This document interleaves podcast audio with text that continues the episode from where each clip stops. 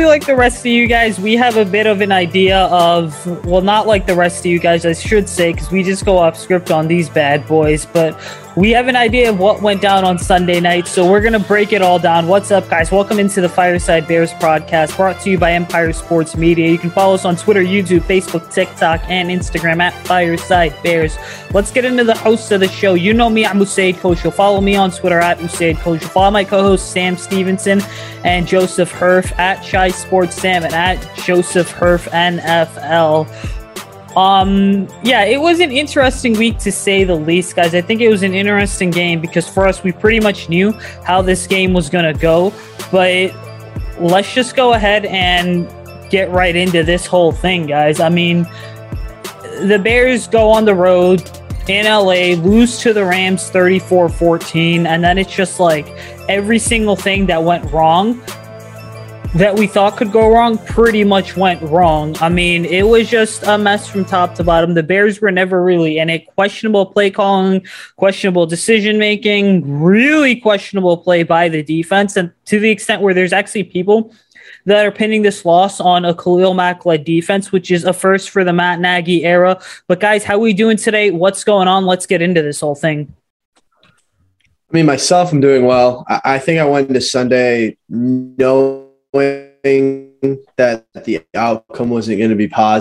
And then when the score was 13 7 and the Bears offense started rolling, I was like, oh, we may actually be able to pull this out. And then I, of course, had my heart ripped out as I per usually do. But what else is new when you cover the Bears and watch the Bears? But uh, definitely excited to break it down a little bit. Um, not in a positive way, but in a constructive way. I'll use with quotation marks. Yeah, I just wish uh, Matt Nagy was listening to our podcast, so we can give him a little few pointers on to how to not only run an offense but run a team as well. But no, I kind of feel the same way. I'm, I'm doing well personally. Um, I I mean, I expected the Bears game kind of to end that way. Uh, if you guys listened to last week's podcast, my prediction was 34 to 20, so I was not too far off. I just, I guess, had higher expectations for the Bears to get a garbage time touchdown that they did not get. So, kind of what I expected in terms of the Rams being an elite offense with a very good defense. Um, not too upset about it. Just everything I saw coming personally. Yeah, I mean, and again, we're not going to do like an extensive recap of the game. If you want to do that, go check out our YouTube channel where myself and Max Smith kind of sit down and react to every single game on Mondays or Tuesdays, depending on when the Bears play. Here, we're just going to break down a couple storylines, couple pointers for you guys, because the purpose of podcasts is to kind of tell stories sometimes. And by the way, school's back in session. The Bears season's here. Check out our friends and our sponsor over at Audacia Sports. Go get your Justin Fields stickers. But I mean, so what it was was this, guys, is everyone kind of going into this game was like, oh my God, the offensive line this, the offensive line that. I mean, outside of the quarterback situation, everybody was like blowing the O line out of proportion, saying like it's such a big deal. But then it's like you realize a lot of that stuff is all overhype, it's all overreaction. People are getting worried about literally nothing because it is preseason. And while I did have my fair share of concerns with the offensive line, I mean, I have to say, hey, they neutralized Aaron Donald. The same interior offensive line opened up holes, massive holes for David Montgomery, and they held up pretty well in pass protection, allowing just three sacks. I, think I know the PFF scores I think came out for uh, the offensive line, and I think Germain Ifedi had the best uh, PFF grade, um, which I don't think I would have said that if you could have t- asked me who I would predict have the best score, but PFF grades aside, you can take those how you will. I don't think the offensive line looks terrible. I don't think it was elite, but like David Montgomery had over 100 rushing yards on Sunday night. I would like to say that a big factor in that was the production from the offensive line. Do I think our pass protection could have been a little bit better? Absolutely. Um, of course, losing both Jason Peters and Larry Borom in the game had a big impact because then you have to throw Elijah Wilkinson in there a guy who has been slotted to be the backup right tackle and is now currently your left tackle. I think that had a bit of an impact. Um, we'll get more into the play calling side of things, but I think bringing in your third string left tackle and then running plays to him the next play isn't exactly the wisest thing. But I don't know about you guys and Joe. I'll bounce it to you here, but I didn't think the offensive line looked terrible. Opportunities were created. I mean, Dave Montgomery is a good running back, but I'd like to think the offensive line had some say in that matter. 100%. The run blocking was awesome to say the least. That was probably one of the best run blocking showings we've seen out of the Bears in a long time outside of the few games last year where they had that string of 100 yards out of Dave Montgomery nearly every game to end the season. But they looked really good. I mean, you could see the continuity that they had coming from last year with Mustipher at center, Whitehair at guard, that right there, those two together are very solid. And then that big run that Montgomery broke off at the beginning was just an absolutely unbelievable block by James Daniels. He opened up a wide open hole for Montgomery to burst through. So he'd had a very good game as well. But the pass blocking again, um, it was a little tougher just because we got rid of the ball so quick. It was hard to tell who did a good job of pass blocking and who didn't. Since Andy Dalton, every time he dropped back, he'd take a second to throw the ball. Um, nobody really could generate pressure anyway. And then anytime he took any longer, there already was pressure in his face. So that's kind of why I think the pass blocking grades were low. But back to uh, the whole Germain Ifedi, I mean, he did look very good. I wouldn't say he looked the best. Agreed. I thought Cody Whitehair looked the best personally. He kind of shut down Aaron Donald nearly all game in the run game and pass game. And then Germain Ifedi, I mean, af- going back, I haven't looked at the film again, but I didn't see any mistakes he made. I thought he played a clean game. He made really good run blocks. I mean, he had a large part as well in that big Montgomery run. So the offensive line, I was generally impressed. I'd like to see a little bit better from them when they go to throw the ball a little longer, take a little more time in the pocket. But again, we can't really see that until we play a team that doesn't have Aaron Donald. I mean, I thought it was a solid showing for the offensive line. You look at a lot of these top quarterbacks around the league talking Aaron Rodgers, Patrick Mahomes, and yes, Aaron Rodgers is still one of the best quarterbacks in the game, even though the Packers got bounced 38 to 3. That was the Packers losing 38 to 3, not Aaron Rodgers. Getting back to the Bears here, I mean, this whole thing, Aaron, I'm sorry, Andy Dalton, I think, had the ball out in like 2.4 seconds. That was his time according to next gen stats that are available on NFL.com, which is really good because, again, what are we used to as Bears fans? I mean, and as writers and analysts and podcasters, everyone's kind of used to just these quarterbacks holding on to the ball forever, having absolutely zero pocket presence, and then taking a sack. And maybe this is one thing that everyone kind of is still complaining that Andy Dalton's starting, which I don't blame you. But then at the end of the day, when you look at it, you're like, okay, hey, the fact that Andy's getting the ball out shows that he feels the pressure. He is a smart and instinctive quarterback. Now, I may not agree with everything Andy Dalton does, but hey, if he's able to get the ball out quickly, that means that there's a chance players like Allen Robinson, Darnell Mooney, Cole Kmet just do continue to benefit. And then speaking of David Montgomery, hey, I understand Dalton threw the ball 37 times. The last two times I can recall a Bears quarterback throwing that much would be Mitch Trubisky in that week one game against Green Bay in 2019, where I believe he threw like the ball 46 times. Now, the reason I bring David Montgomery up is because you can't throw the ball with Andy Dalton 37 times in a game and expect to win. I would be totally okay with the Bears changing up their offensive philosophy, even though I know it's not going to happen, and giving David Montgomery more and more carries because this is something that I've observed when it comes to David Montgomery over the last couple seasons is that the more you feed him and every time the camera's on him, you can just tell with his attitude, with his demeanor, with his mindset that he actually wants to be fed more and he wants to help the team out. And he actually gets better and better and better as the game goes on. And then Joe, you brought up that big run, which I believe was like the second or third play from scrimmage. Listen, that was a 41 yard run. And what was noticeable to me on that was David Montgomery was like two to three steps ahead of the defenders. Does he still lack the ability to be a true home run hitter, break off a big run like that and take it to the house? In some cases, yeah. But hey, he spent all offseason working on his speed. And I think you saw the noticeable improvement with just that run. Because after that, he did have runs for 14 yards and then two runs for 10 yards. Yeah, I don't even think you can necessarily just put Dave Montgomery in that thing. I think Damien Williams looked pretty good in his limited reps. And I think a big part of that was the opportunities created by the offensive line, the interior offensive line in particular. Um, I mean, I think all three running backs look good in general. I mean, when Khalil Herbert starts the game off with like a 40 yard return on kickoff, you know you're going to start at least with good field positioning. So that was obviously a, a positive. But I mean, obviously, you you know that Montgomery's going to continue to take big steps in an offense that should probably run through him, even if Justin Fields ends up taking over the starting job. Not because of your lack in confidence in quarterback, but kind of what you said, like he is continuing to improve. Is he a perfect running back? No. But does he have a lot of talent and a lot of potential? Absolutely. I mean, I think it's safe to say that when Montgomery is running the way he does and when he's getting productive, the offense only benefits from it. I mean, I tweeted about it during the game. Matt Nagy continued to abandon the run in that game um, for the first half at least. And I'm sitting there scratching my head. I'm like, whenever something goes well, he abandons it. Force teams to stop what you're doing well.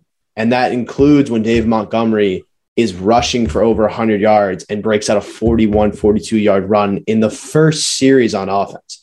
Stop Dave Montgomery, and then that'll allow whoever's playing quarterback to have more opportunities. But I mean, the Rams didn't really have a great answer to him. And I hope that that's the case in every single game this year. Yeah, and when teams don't have an answer to him, it absolutely opens up play action, which I was really disappointed. I felt like I saw no play action. I don't know about you guys. Maybe I was not really paying good enough attention, but we had the run established, and we've been begging as fans for years. We need to establish the run and run play action off of it because that's like how teams with limit limitations at quarterback win games.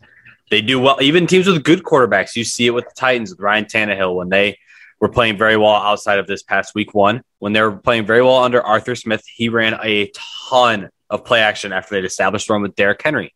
You see it in San Francisco. You see it multiple other teams that as soon as you establish a run, you run play action off it, it creates so many opportunities to take shots downfield, which we also did not see a lot, which we'll get into the play calling eventually. But David Montgomery agreed. Yeah, he looked absolutely unbelievable. And I believe I saw a chart or a graph uh, of all the running backs of rushing yards over ex- expected and EPA. So everybody else is kind of, you know, bunched in the middle. And at the very top right, which means he was nearly perfect in rushing yards over ex- expected, like pa- uh, pass rush. And then EPA per rush, he was the absolute top right. And there was nobody even near him. He was just impossible to stop when running the ball. So why not just keep it going? Why abandon it? Like like you were saying, Sam, like I just don't get why we keep running away from stuff that's working or killing drives with stupid things. I just yeah, I'm not going to go on a big tangent, but it just doesn't make any sense to me at all. Well, I think ultimately what it comes down to is this: is that Matt Nagy's so fixated on running this pass first offense, this kind of Kansas City offense. Now, what it comes down to is this: is you can have the same concepts, the same scheme as the Kansas City Chiefs. You can absolutely run that, but the problem is you can't, you know, copy Patrick Mahomes and Tyreek Hill and Travis Kelce. I mean, you can have players that are close to them. Like in this offense, Darnell Mooney is basically the Bears version of Tyreek Hill. Or a guy like a Cole Kmet would be Travis Kelce in this offense. So you can emulate it, but you can't necessarily copy it down to the point where it's the exact same thing because to make it all come together, you would need Patrick Mahomes, which I mean, the Bears have Justin Fields, but it's not going to matter unless the Bears actually decide to play Justin Fields. But ultimately, like you look at that Kansas City offense, they very rarely use the running game, and they've had some solid running backs there over the years. They very rarely use the running game to kind of set the pass up. They just call plays at will. All right. That's just how that offensive philosophy works. When you look at play action, it absolutely makes sense for the Bears because towards the end of last season, what happened? The Bears started running more and more play action. And the offense was actually better with a mobile quarterback in Mitch Trubisky. And the reason that I bring Mitch up is because, look, you can love or you can hate Mitch, but you can also argue that the Bears kind of did do a disservice to him by not running the schemes that he needed or that he absolutely thrived in. Because as soon as they made the switch back to Mitch Trubisky, as I look at my phone here, every single player, including David Montgomery, all of a sudden just became more efficient. And with a guy like Andy Dalton, hey, guess what? That makes sense because you're going to fake the run with David Montgomery. And then all of a sudden you look downfield and a player like an Allen Robinson or a Darnell Mooney's open. But getting away from the offensive line and the running game here, I mean, I'm going to kick it to Joe here. Joe, Andy Dalton threw the ball 37 times. He had 28, 29 completions, but the issue is that only one of those passes traveled beyond 10 yards. That means that there were 28 other completions that were all behind the line of scrimmage, behind the sticks. I think it's really bad when a guy like Marquise Goodwin is saying and implying, hey, because we ran all these short routes, it really opened up the game for Jalen Ramsey. It made life easier on Jalen Ramsey. Was the play calling an issue to you in this game? One hundred percent, and it always is an issue. But I absolutely love that you brought up the Marquise Goodwin quote because I was going to myself if you didn't, because it was very well put. The Rams were letting the Bears take that. They were saying, "Hey, you know what? Take this because we know as soon as you get into the red zone, you don't know how to score, and you're going to either make a mistake, you're going to do something stupid, and we're going to take advantage of it." So, example: Andy Dalton throws an interception in the end zone. Other example: Matt Nagy keeps calling timeouts and keeps doing trick plays that will not work. So they were giving them all those until they just made a mistake. It reminded me a lot of the 2018 Bears and 2019 Bears defense that played that, you know, we'll give you those short underneath routes. But then as soon as you get into the red zone or make a mistake, we're going to pounce on it. We're going to create turnovers. We're going to get the ball back. So Nagy just fed right into it and he fell for it very easily. And because of that, we couldn't do anything. So I really enjoyed the. I mean, we moved the ball well. I will give them that. We did do a very good job of keeping a rhythm going until Nagy would kill it, but it was solid up until the red zone, and it just kind of buying into it. Like I was saying, once you bite on what they're giving you, they're doing that for a reason. Like I just don't get how he just fell right for it. Yeah, absolutely. I totally agree. And hey, listen, you know what? We have one of our recurring guests on this show. You guys know him on Twitter. His name's Raul Bennington. He's a great follow for Bears analysis and just other crazy stuff that tends to pop across your timeline that may or may not be appropriate sometimes. But Raul Bennington's in the house. You can follow him on Twitter at black underscore 42. He's going to be on here in like two seconds because he's connecting to audio. But Sam, I'm going to bounce it over to you. I mean, what the hell happened with the play calling? Uh, same thing we've seen happen since 2018. I mean, I know for sure that Marquise Goodwin is not the only player that feels the way uh, that uh, he's feeling. I think he's just been the only one that's been brave enough to say anything. Uh, wrote a little piece on uh, Bear Goggles, part of Fanside. If you want to go check that out, check me out on Twitter. Anyway, um, I mean, it's just the same mistakes over and over again, and, it's and it's specific things that piss me off about it. And I don't mean to use that language, but fourth and fifteen, over ten minutes left in the game, you're down two scores, and you go for a play that doesn't even get to the sticks. You talk about this emphasis on speed on offense. You bring in guys like Marquise Goodwin, Damiere Byrd, Breshad Perriman. You draft a fast quarterback, and you attempt one pass over 15 yards in the red zone that gets intercepted. You didn't even challenge Los Angeles' defense. To Joe's point, I'm so glad you brought that up. People were talking about how, oh, you can't challenge a Rams defense because how good it is. I mean, the Bears defense has players like Aaron Donald too. We have Khalil Mack, we have Roquan Smith, we have Akiem Hicks, like, and and Matthew Stafford was just fine challenging them. Now, I listen, I know our secondary isn't as good, but in theory, those guys should still be able to get after Stafford, and Stafford found a way to make big plays. Bears offense couldn't do that because Matt Nagy didn't even give them the opportunity to. And the thing that made me the most upset, and I'm not going to get too heated about it because my thoughts are about it on Twitter. Why are we using Justin Fields as a gimmick player? What worse way to stunt the development and stunt the rhythm with the starting offense than to play your rookie quarterback but only in select situations that save his touchdown run, Andy Dalton could have done.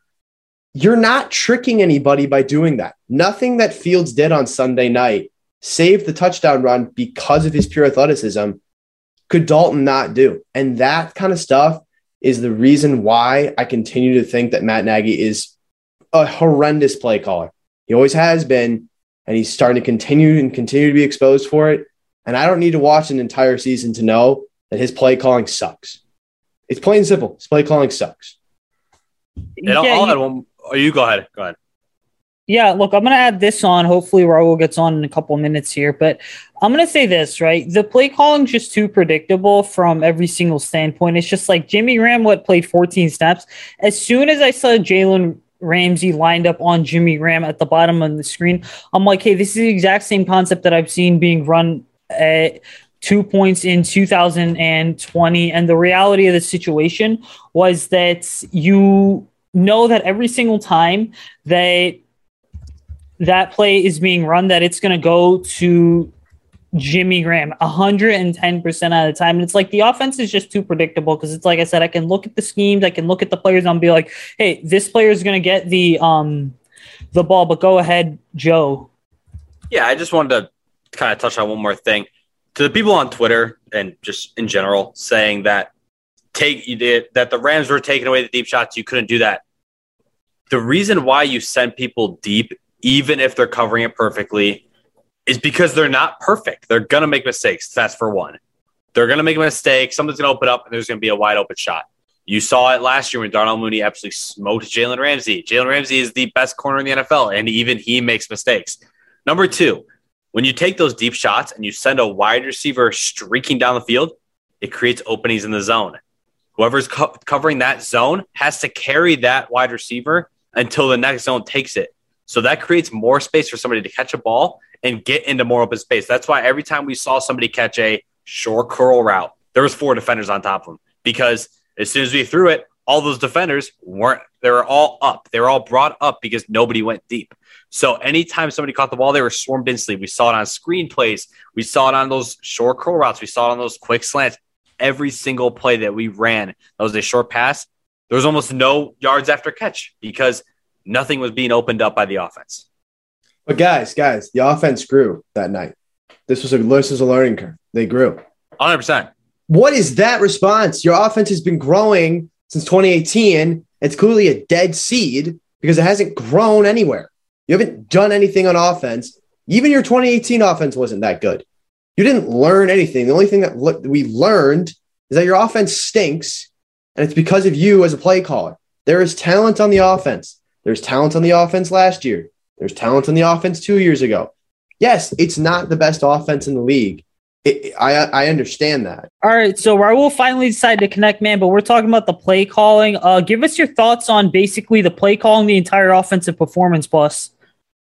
Uh, the play calling was was tra- was trash. Um, we're playing from we're playing. We're, he's calling plays based off of what the defense is doing. So he's letting the defense dictate what he does instead of the offense dictating what the defense does and he's playing scared. Like everything is shallow. Every and this is the it's not just one game. This is what we've been seeing with all of the quarterbacks from Trubisky to Foles to uh, Dalton. Is everything is shallow? It's just curls, hooks, and slants. That's it.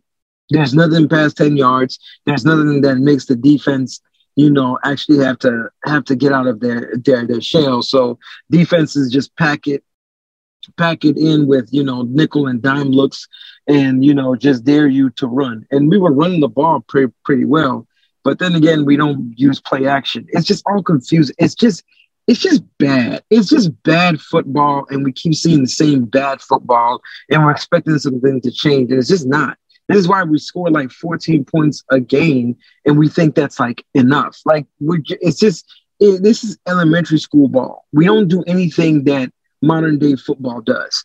Uh, David Montgomery, you know, is ripping them off. He has 57 yards on three carries going into the middle of the second quarter, and you don't run him. Like it, he has 16 carries the entire game. It doesn't make sense. Like there's nothing about schematically what Nagy's doing that makes sense. He just wants to be smarter than everybody else. It, it's just it's stupid. Everything is just shallow and short and and, and, and he's trying he's trying to use the quick game to compensate for the old line. But after a while, you have to let the, the guys play. It's it's all just dumb. Like it's I'm tired of it. Like literally, it's like I'm not saying you know I know football more than other people, but if you know football, you know from one's perspective, defensively or offensively or both, this gets frustrating because you're just seeing this this stupidity go on over and over again. Yeah, and the worst part about the stupidity going on is I bounce it over here to Sam and then Joe, and then we'll go back to you, Raul. Is just that it's like there are legitimately people who are looking at this and saying, oh, well, Dalton hit a five yard throw here. He hit a five yard throw there, a six, seven, eight yard completion here. There's legitimately people who are thinking that this is any sort of offensive progress. And it's just like, okay, cool. The guy got a couple completions, but when you have eight total possessions, six of them in opponent territory, you have the ball for about 35, 36 minutes, but you only come away with 14 points. Like, that's just really bad coaching. It's bad execution. It's just bad all around because it just shows that, like, was there progress really made? No. Are Bears fans sometimes being overly nitpicky? probably yeah, but it's just like bad all around. Yeah, we're go ahead. Go ahead. Go ahead. No, it's just there. There is no progress without you know actual actual production. Like we haven't seen it. There, it's not there. We are in what year three of this offense. We haven't seen it. The last time we saw it was what, um, maybe the Dolphins game the first year. But there's nothing. There's nothing there for you to even hang your hat hat on. A quarterback cannot average 4.5 yards an attempt and it'd be anything else but abysmal. You yank that person out and meet 4.5 yards means you're not even threatening the defense. It, it, there, there's nothing there. Like it's it's it's as bad as it gets.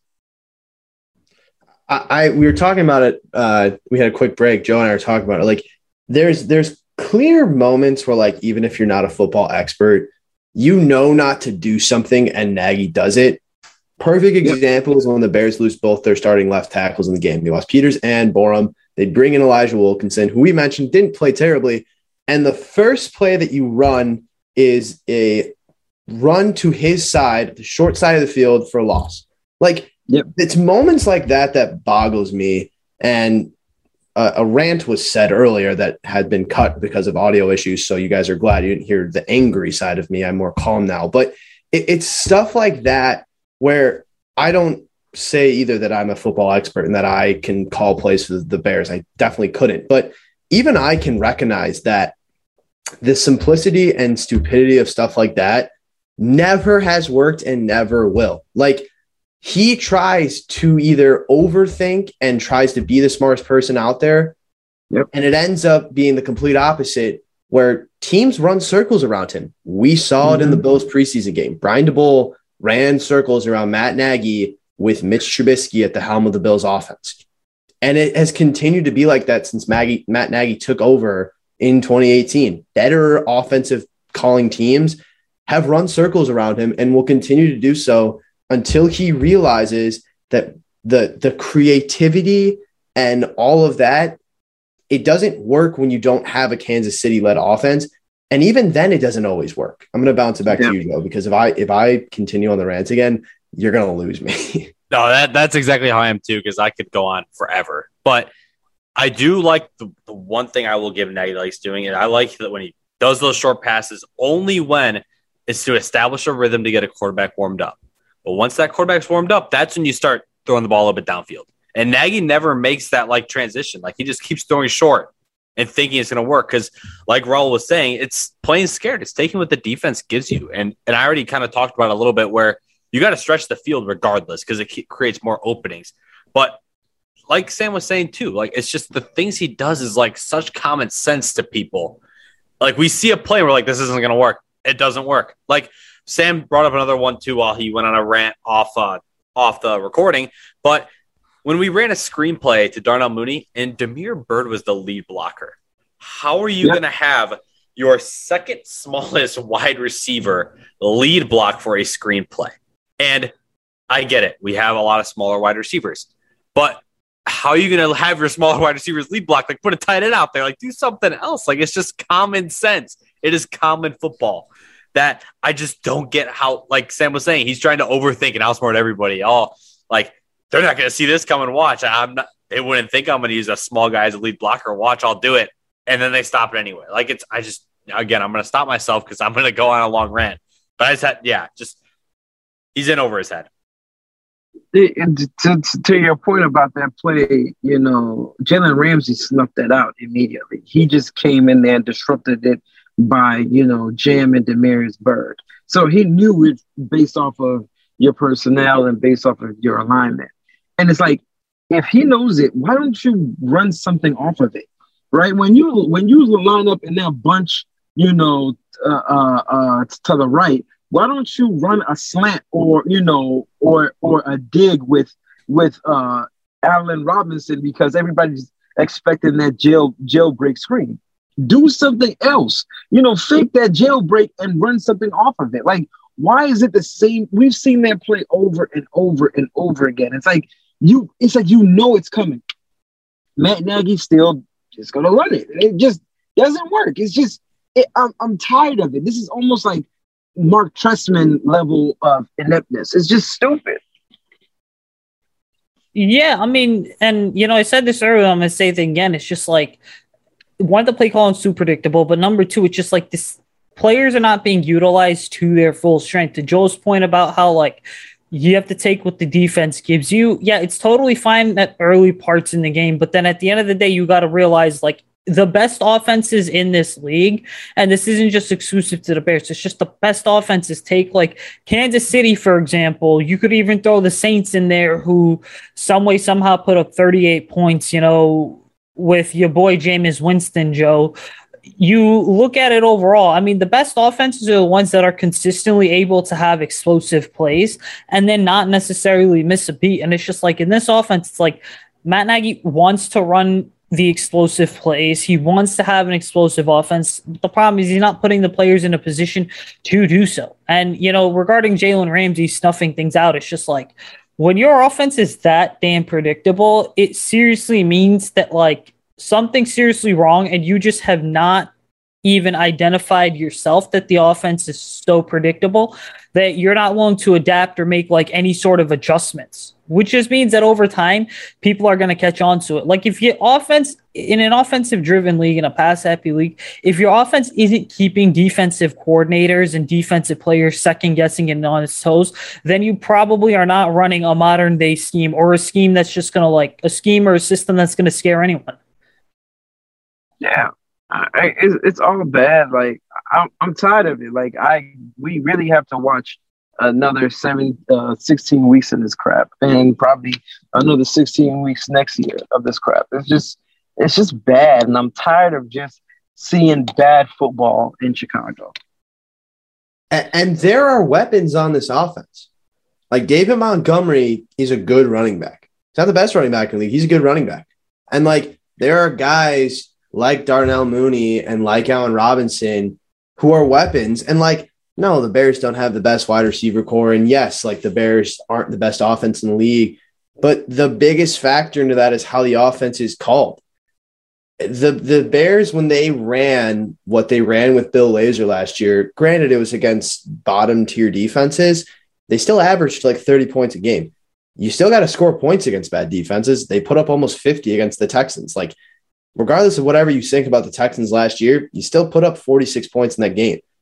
There are opportunities for this offense to do well, and they don't have to like average over 30 points a game. But like, when was the last time a Bears offense averaged 25 in a season? Like, in that, that's that's an average offense in the NFL, maybe averaging 25 points a game. Like, this is an offensive heavy league.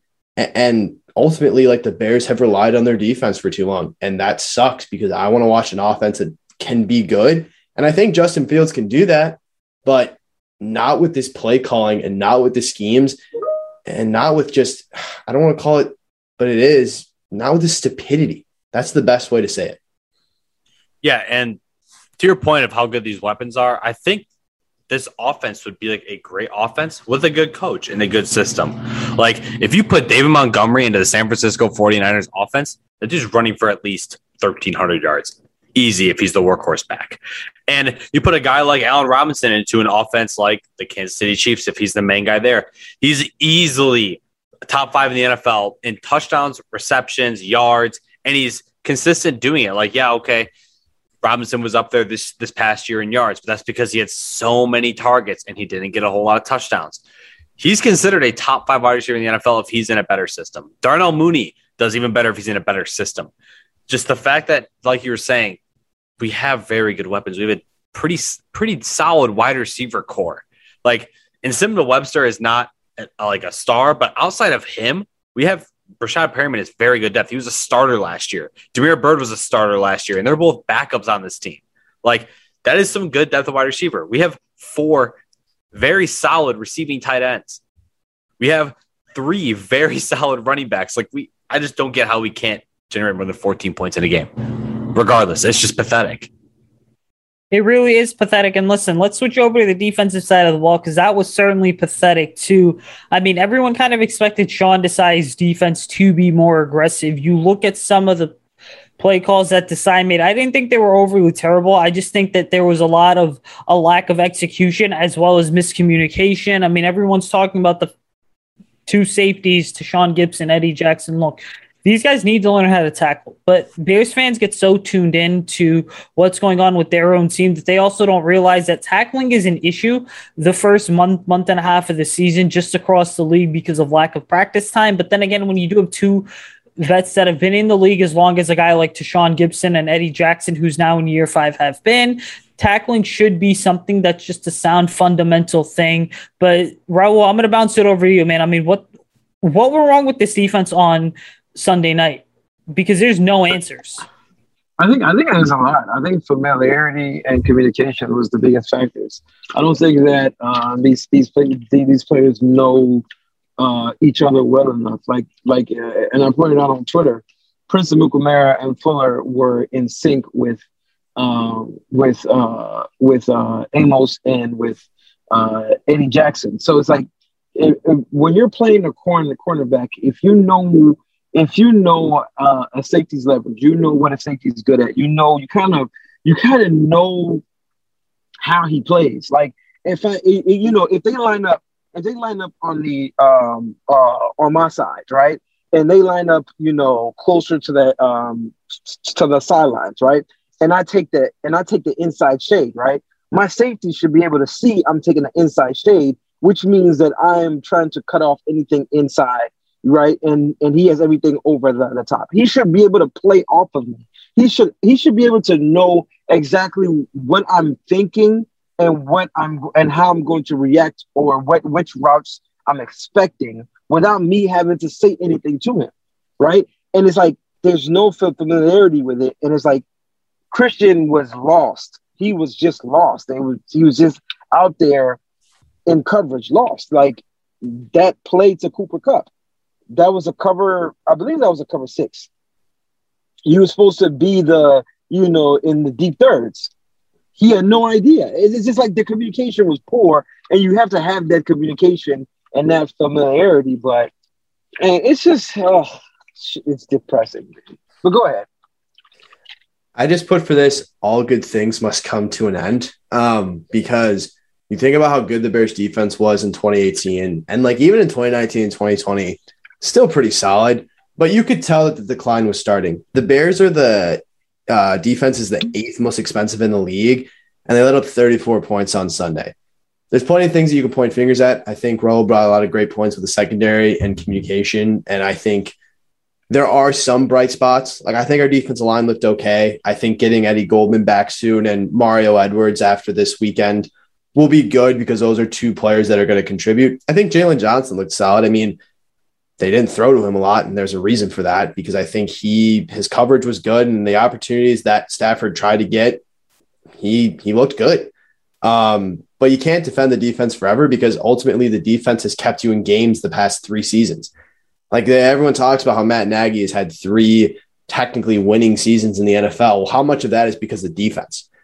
And I don't think it's, you know, I don't want to start pointing fingers at guys like Sean Desai because this was his debut as a defensive coordinator. And it's week one, so it, you don't want to overreact too much. But at some point, if the defense continues to struggle a little bit, you kind of have to start looking at the higher up. And there are ultimately weapons on this defense that can make plays that didn't. I think the Rams schemed well against the defense. Uh, you know, they prevented guys like Khalil Mack from being productive. It's definitely frustrating. Um, again, it's week one. I can say the same thing about the offense. I think the difference is that We've seen four years of Matt Nagy play calling. We've only seen one game of this new defense under Sean Desai. So I, I think that the defense is going to continue to decline just because of age, and you can't have a good thing forever. I'll be honest, I'm a little more optimistic on this defense than anybody, just because the Rams offense, I like I've said, I think they're the second best in the NFL behind the Kansas City Chiefs.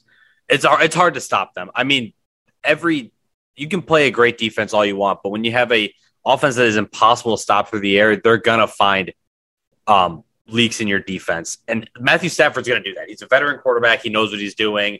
He he's gonna be a top five quarterback possibly this year under Sean McVay.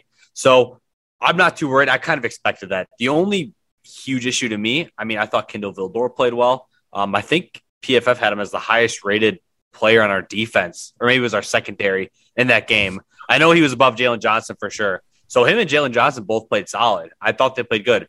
Marqui Christian, though, is not it. I mean, he obviously is supposed to be a backup, and he is a good backup because he can play safety, he can play slot corner as well. He has versatility there and value, and he's a good special teamer, but he should not be starting a slot corner.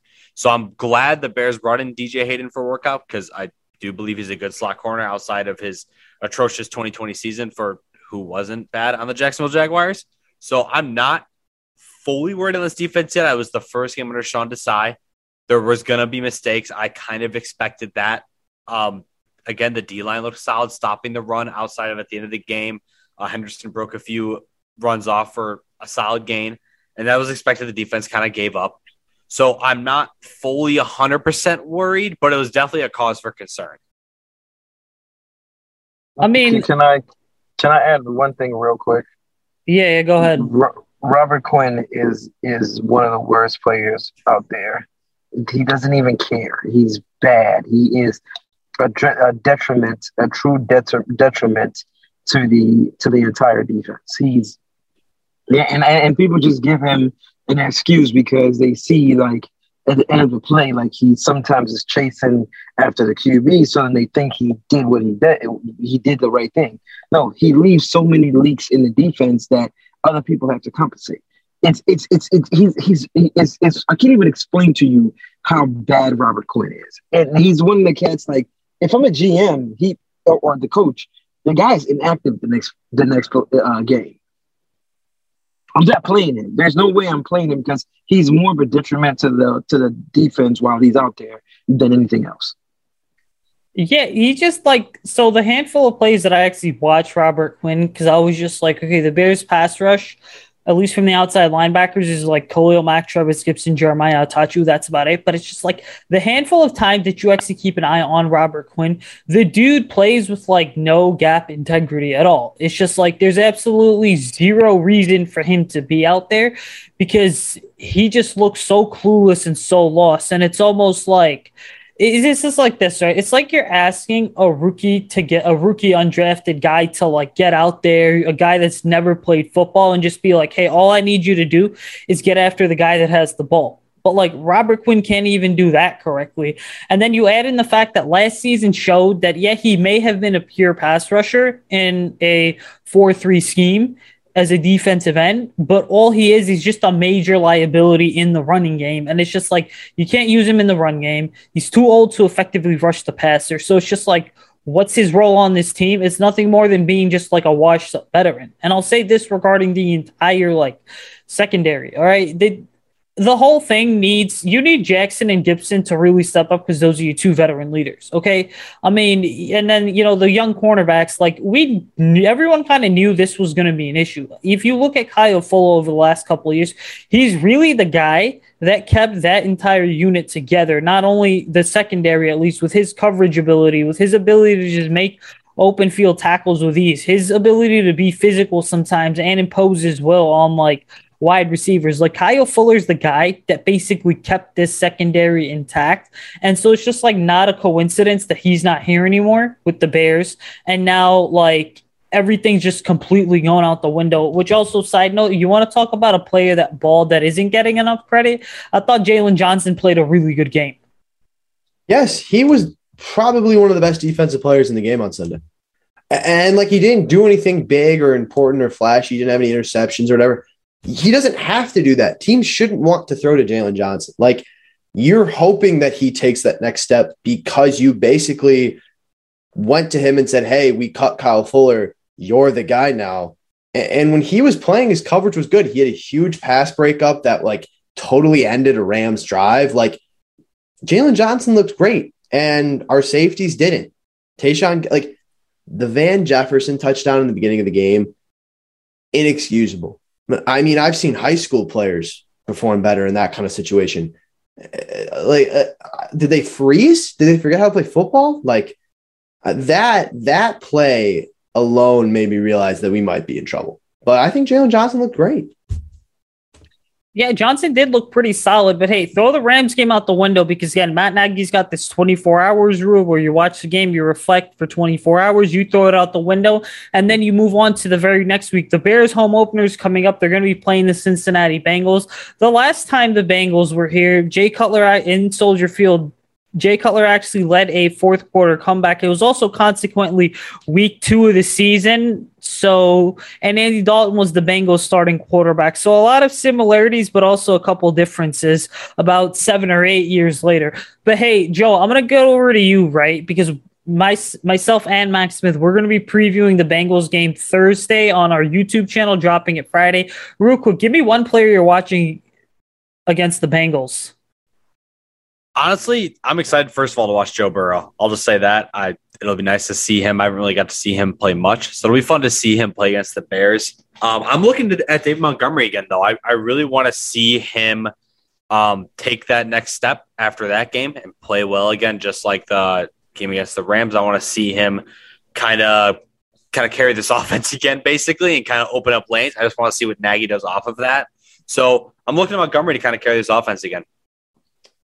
Uh, I'm going to go the opposite side of the ball. Um, I do agree with Joe, though. I, I, am excited to see if you know Joe Burrow can take a next step because you know what happened to him last year was unfortunate, and I think he, if he plays a full season, might beat out Justin Herbert for Rookie of the Year, Offensive Rookie of the Year. That's just my opinion. Um, but uh, give me Khalil Mack, opposite side of the ball. Um, I think that while Khalil Mack is not to blame for the game on Sunday, um, I definitely think that you're hoping your star edge rusher can at least hurry the quarterback or get involved. And again, the Rams schemed well against him. And I actually honestly think the Bears kind of schemed well against Aaron Donald. So I'm not throwing a lot of blame at Khalil Mack, but Bengals offensive line isn't that good. And I don't see really a huge excuse for him to not at least get a sack or hurry up the quarterback. I'm not expecting a Chandler Jones kind of game like last Sunday because holy smokes, that was unbelievable. The performance that he had. Uh, that Cardinals team is looking better and better on paper uh, as each passing week comes. But I don't know. I feel like as a guy who has been a key part of this defense since he was traded here, you, you're kind of hoping that he has big games against a poor offensive line. And if he can rush Joe Burrow and he can force him to make plays and he can sack him once or twice, Bengals are going to have to scheme better against him, and that'll open up opportunities for other guys. So I'm going to keep my eyes on Khalil Mack because um, I think he'll bounce back this week. Yeah, I'm going to stick with defense here. Last week I talked about Eddie Jackson as the player to watch. This week I'm going to go ahead and talk about Jaylon Johnson because when you look at Jaylon Johnson, ultimately, I mean, who is he going to be tasked with covering? He's going to be tasked with covering Ja'Marr Chase, who, by the way, absolutely lit up Patrick Peterson on what was just a filthy, filthy route that was being run week one against the Minnesota Vikings. But give me Jaylon Johnson. I mean, I said this during preseason. I'm bring it back again. His coverage ability, his attitude, his swagger, his demeanor. You're clearly seeing a more confident quarterback in year two. Now, I think the question is this is, hey, can Jaylon Johnson once again prove or prove that he's able to lock down a number one wide receiver like Ja'Marr Chase. And then on the other side of it, I mean, I think everyone kind of forgets because we're talking about cornerbacks and wide receivers here. Don't underestimate the Cincinnati Bengals team. Don't underestimate this team because they have Joe Burrow, obviously. They have Joe Mixon too. Their offensive line, okay, is really questionable. But then also you look at it, they have a really good trio of wide receivers. I mean, I said Ja'Marr Chase. Don't forget Tee Higgins, who's a 2019 or 2020 second round pick, but the Bengals have a couple high investments, high draft pick investments into the wide receiver room. Then you add in the wide receiver Tyler Boyd, who has really become a staple of that Cincinnati offense over the last couple years in the slot. So this Cincinnati offense, I think, is another good test. Is it the caliber of the Rams? Absolutely not, because Joe Burrow is not the caliber of a player that Matt Stafford is. Not saying he can't develop into it, but he's not there right now. But hey, this is still a really solid Cincinnati team. Speaking of a solid Cincinnati team and keys to the game, Sam, give me one key to the game against Cincinnati this week. Stop their wide receiver core. Cincinnati's got a good wide receiver core. We saw that in week one. They had two guys get over 100 receiving yards, and Ja'Marr Chase, Tee Higgins, and Tyler Boyd is still pretty good. The Bengals got some weapons on offense. And ultimately, I think the Bears' pass rush is going to be good um, better than last week. I think they're going to get after the quarterback. It is going to ultimately come down to the secondary to slow down those wide receivers. Um, because if you don't and you let guys like Ja'Marr Chase burn a guy like Patrick Peterson, but in week two against the Bears, against like a Kindle Vildor or even a Jaylon Johnson, you're in a whole lot of trouble because Joe Burrow is going to look like a king. He's going to be able to make plays, you know, toss the ball up when the rush comes in. He's going to get it to an open receiver if you can't keep those guys contained. I'm not saying play a perfect game. I'm not saying lock them down for all 48 minutes of the game or whatever it is, but you have to be able to contain those wide receivers long enough for your pass rush to get back there and to stop their offense. Because I think the Bears are going to stop the run game. I ultimately I think they do. But if Joe Burrow has enough time, and I'm not even saying time, if Joe Burrow is able to get to his receivers, those guys are playmakers. It is a good receiving core they have Bengals. I'm not saying it's perfect, but it's a good receiving core. I think Ja'Marr Chase is going to be a good, I you know, I think he's going to be one of the better rookie wide receivers this year. Tee Higgins, I think, is a guy people forgot about. Like if you can't stop those guys, the Bengals are going to throw all over us this week. Same thing like they did last weekend with the Rams.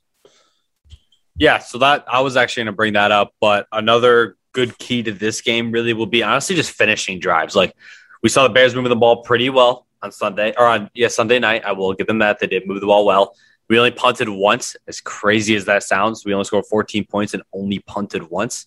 Um, that's because we had a few failed fourth drive or uh, fourth down attempts. Over three so, on fourth down, by the way. Yeah, yeah, that's uh that's no surprise. But um so it'll just be finishing drives. Like we get like I was saying earlier, we get into the red zone, we don't know what to do. Um we get to those fourth down and short situations, don't know what to do. Fourth and 15, Matt Nagy doesn't have a play that can go past 15 yards. So we honestly just need to put points on the board on our drives. Like as as simple as that point is, that's honestly all we need to do. And we have a halfway decent offense. Like, take your shots, move the ball down the field, and finish. Get some field goals. Uh, we didn't even attempt a field goal, I believe, in the game. So we didn't put points on the boards. Like, I, I guess I know the fourth and 15 should have been a field goal attempt, and you can make the case to go for it. But we need to put more points on the board. I, I'm just disappointed with 14 points.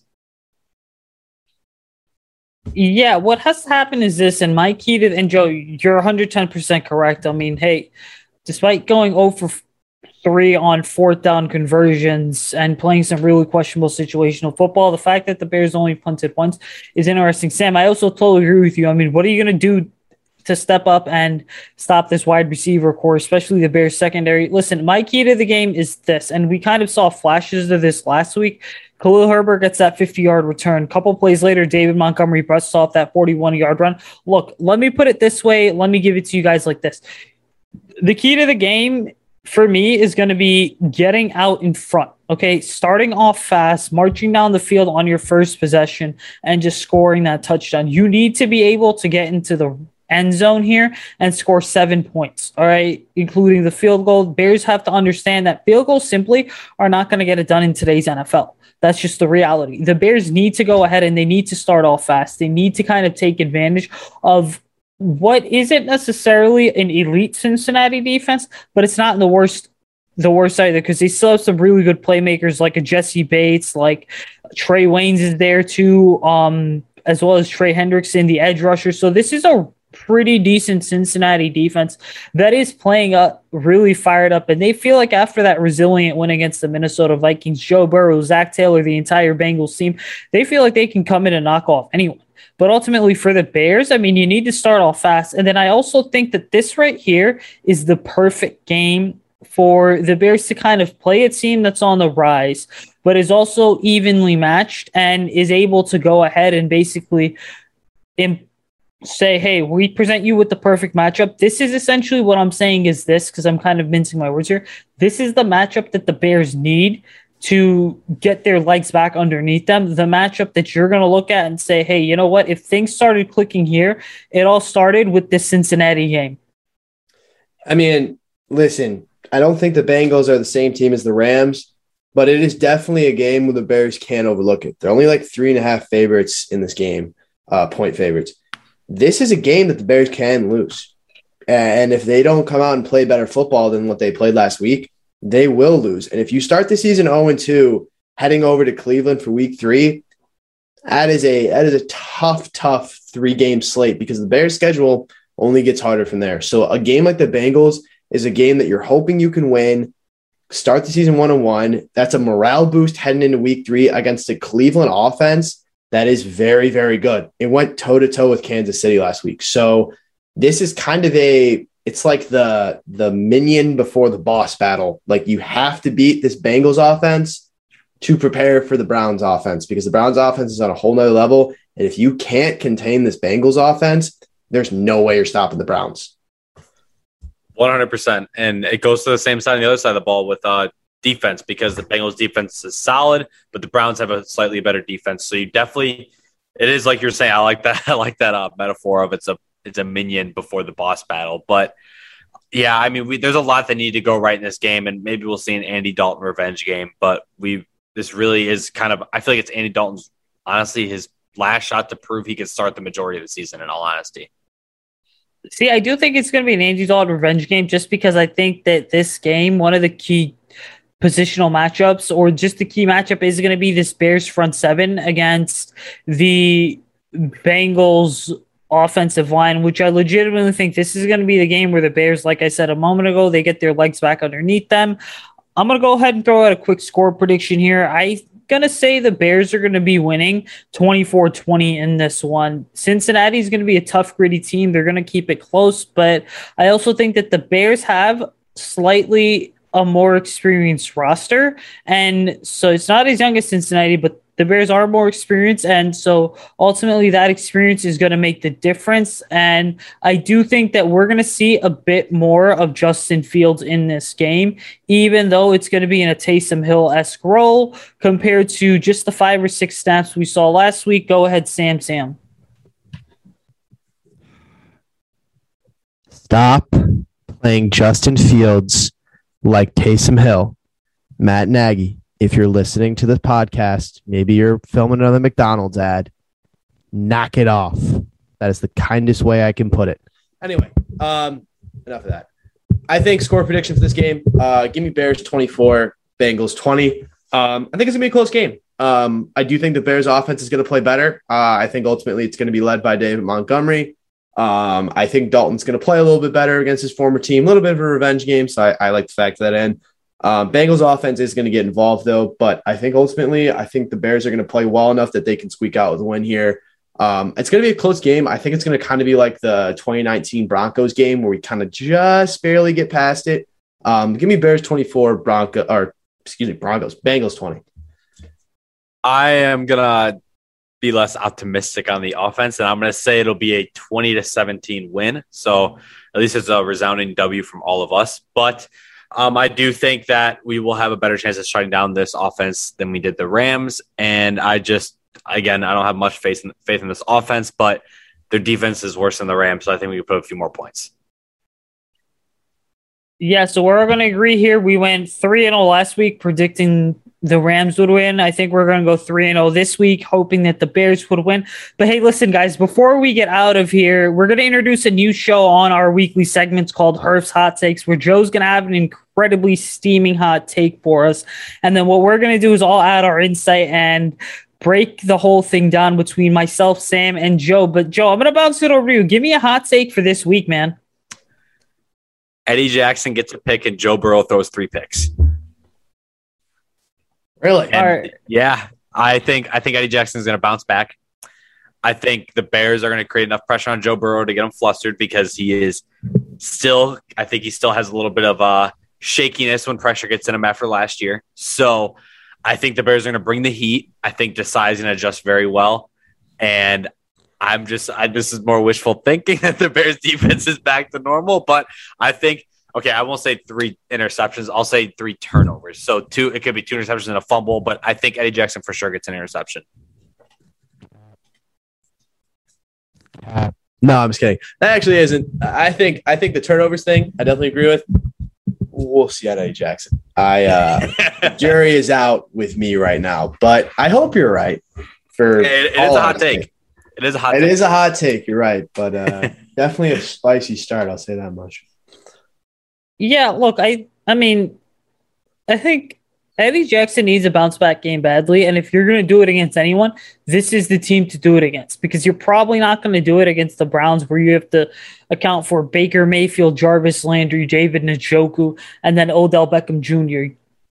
You could do it against the Lions, okay, cool, but I think that for Eddie to shut up all the haters, this is the game to do it against. Now, for Joe Burrow to have three picks, I mean, I think there would really have to be a revitalization of the Bears secondary, and they would have to completely flip, flip the script, which I'm not going to expect them to completely flip the script. But then also, when you look at a secondary that is hungry, that is going to see some decent improvement from week one to week two, and hopes to improve as the rest of the season goes on, that you do have a situation where, hey, that improvement does take a bit of a jump this week, and they pick Joe Burrow off a couple times. I hope they can. This is definitely a bounce back opportunity for the defense. Um, but I got my hopes up last weekend. I'm going to keep my hopes nice and grounded this weekend until I see the Bears win. Um, but I am excited. I do think the Bears can win this game. I hope the Bears can win this game, but uh, I'm going to be cautiously optimistic. I'm the same way. Cautiously optimistic. That was just a hot take. That doesn't mean it's actually going to happen. I just oh, that is. I am. I am putting that. On hold me to it. Hold me to it. Putting that to a quote card, and I'm posting. Hold me to it. No. Hey, if you're gonna post that, you might as well post my Jameis Winston takes as well because that was a massive W this weekend. But besides that point and watching the Packers get mauled, um, yeah, so I I think this defense really is a really good chance to bounce back this week, and they definitely need it. It's like I said, wishful thinking. We really need this defense to bounce back before the tough schedule comes up. Yeah, I definitely agree. And as the tough schedule does come up, we're going to be here breaking the whole thing down for you guys. Look, before we get out of here, follow myself, Joe, and Sam on Twitter at Usaid Koshat, Joseph Herf NFL, and at Chi Sports Sam. Be sure you're checking out Fireside Bears on Twitter, YouTube, Facebook, TikTok, and Instagram at Fireside Bears. Sam's going to be doing a weekly video each week, about five to six minutes, called Sam Stocks, where he explains stock, which is up and down for certain players. Joe's going to have Herf's hot takes. I'm going to be all over the place, guys. So, just cranking out articles, doing stuff on YouTube. Be sure to check out our boy Max Smith as well at Max Smith ESM. Pay our friends Audacia Sports a visit. But good morning, good evening, and good night wherever you may be. Have a great rest of your weekend. Stay safe, bear down. For those of you that are going into the home opener in the city, I would recommend leaving a bit early because it's still construction season in Illinois. But other than that, guys, bear down. We're gonna get out of here. And we'll catch you guys next week. Peace out. Bear down. Bear down.